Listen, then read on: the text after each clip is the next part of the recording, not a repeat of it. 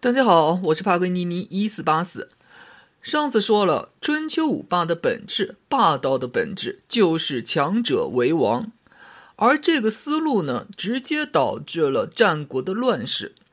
在我们一只脚踏进战国之前，我们需要对当时的环境、这些国君需要面对的问题进行一下分析，这样我们才好说，才好去理解他们为什么会那么做。这个呢，还是得从那个强者为王说起。强者为王这个思路，不单单是说诸侯国彼此争霸，国与国之间的强者为王，实际上各个诸侯国内部诸多大家族之间，也是处在一种强者为王的状态。记得我之前说过，魏国的魏懿公被赤荣杀死。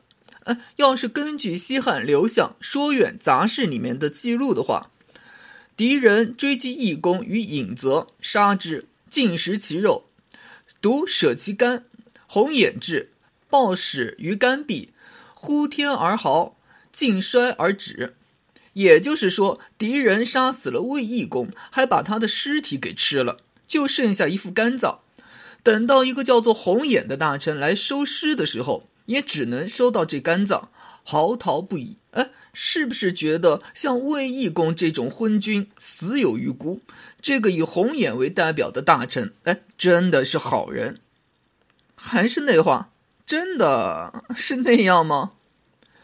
我之前说过，这个魏国虽然不能说是一个一等强国，但也是一个二等强国。按理说，魏国不会说给敌人这么轻易攻克。那怎么魏义公还居然说给战败了，生死了，给敌人吃了？真相其实是，当时魏国国内分成了石氏、孙氏、宁氏、孔氏、北宫氏五大家族，在面对敌人的进攻时，这五大家族选择闭门自保，守住了自己的一亩三分地，眼睁睁的看着敌人朝着魏国国都奔去。又眼睁睁地看着卫懿公率领着自己最后的卫队和敌人死磕，眼睁睁地看着自己的国君给敌人吃了。如果说从强者为王的角度来说，魏懿公的死啊，那就是活该。谁让你弱，你弱你就该死。好歹哎，那是你的国君啊，你的主公啊。你就这么对待自己的主公？这个就是说，一旦这些贵族大臣拥有了财富，掌握了权力，本身就对国君构成了威胁，甚至是一股不稳定因素。从人之常情的角度来说，嗯，是能理解。我有钱了，肯定就惜命了，得有命去花钱啊。这其实也是后来战争的时候，绝对不会在战争还在进行的时候给士兵分战利品的原因。分了，士兵都舍不得拼命，都要留下命去花钱。面对这种情况，孟子离楼上直接就说：“为政不难，不得罪于巨士。”说人话，其实就是你要统治好，就千万别得罪大家族。作为春秋迈入战国的标志性事件，三家分晋和田齐代姜，本质也是魏义公面对的问题：大家族不受控制。以晋国为例啊，我们经常说春秋五霸，晋文公好像说整个晋国的霸业只有晋文公一代，其实不是。晋文公一代，后来的晋襄公、晋景公、晋悼公，一直都是中原霸主。晋国的霸业长达将近两百年，千万别说秦穆公啊！秦穆公就是死活过不去晋国这个坎，才不得不向西。他和晋襄公打了两次，崤之战、彭衙之战都失败了。等到说公元前六二四年夏天，秦穆公亲自带领着秦军主力渡过黄河，向晋国发起复仇攻势。在秦军渡过黄河后，秦穆公下令焚烧所有渡船，自断归路。哎，对，项羽破釜沉舟不是项羽的原创，学的是秦穆公。然后晋国人一看，哎，你来拼命啊，犯不着和你拼啊，就没去打。然后秦穆公把崤山一带秦军之前战败后没有掩埋的尸体收拾了一下，然后呢进行了一场阅兵，再然后啊就没有然后了，回去了。对外说晋国是怕了秦国，所以呢晋国就没有敢出来打，这是秦国人的胜利。哎，这算胜利吗？说这么多，只是想说，哪怕晋国这样堪称春秋绝对霸主，面对强者为王的丛林法则，依旧无法独善其身。这个时候的晋国呢，已经不是最早我说的只在山西一带，而是连同河南、河北大片华北平原都收入囊中。然而，面对的问题其实也是和周天子类似。新增加的土地实际上并不是说掌握在晋国宗室手里，而是封给了功臣。那些啊都是高于之地，这些功臣大家实力自然上升。如果说外部有强大的敌人，好比说楚，这些功臣大家尚且有可能说一致对外，但外部压力小了，楚衰落了，那么强者为王。相互内耗在所难免。第一波的强者为王是晋国公族内部，也就是著名的曲沃代邑。在曲沃的晋国公族旁支，曲沃桓叔、曲沃庄伯、晋武公祖孙三代杀大宗的昭侯、孝侯、哀侯、小子侯，晋侯敏驱逐了鄂侯，完全灭掉了盘踞在都城。今天山西翼城东南的晋国大宗，直接成了晋国的新主人。关键是在公元前六百七十八年，晋侯闵二十八年，曲沃武功用抢掠来的珍宝器物贿赂新立的周黎王，周黎王任命曲沃武功为晋侯，列为诸侯。这其实就是给强者为王合法化。后面的故事啊，就是上行下效。上梁不正下梁歪，三家分晋。哎，你强者为王当了国君，那为什么我不能学你呢？以至于说三家分晋都没提到晋国国君什么事儿，赵、魏、韩三家灭了智氏就成了，好像晋国的国君姓智似的。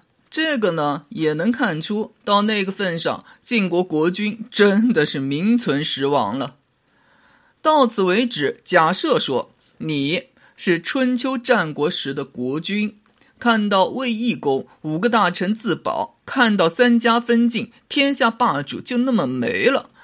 再看到田齐代姜，关键是周天子最后都认可了这些强者为王的行为，丝毫没有舆论谴责，大家都认可。啊，你要是国君，你会有什么感觉？哦，我不知道你啊。我说下我的感觉，我是感觉这帮子大家族、豪门大臣呐，都需要提防，一不小心，他们就很有可能把我给推翻了。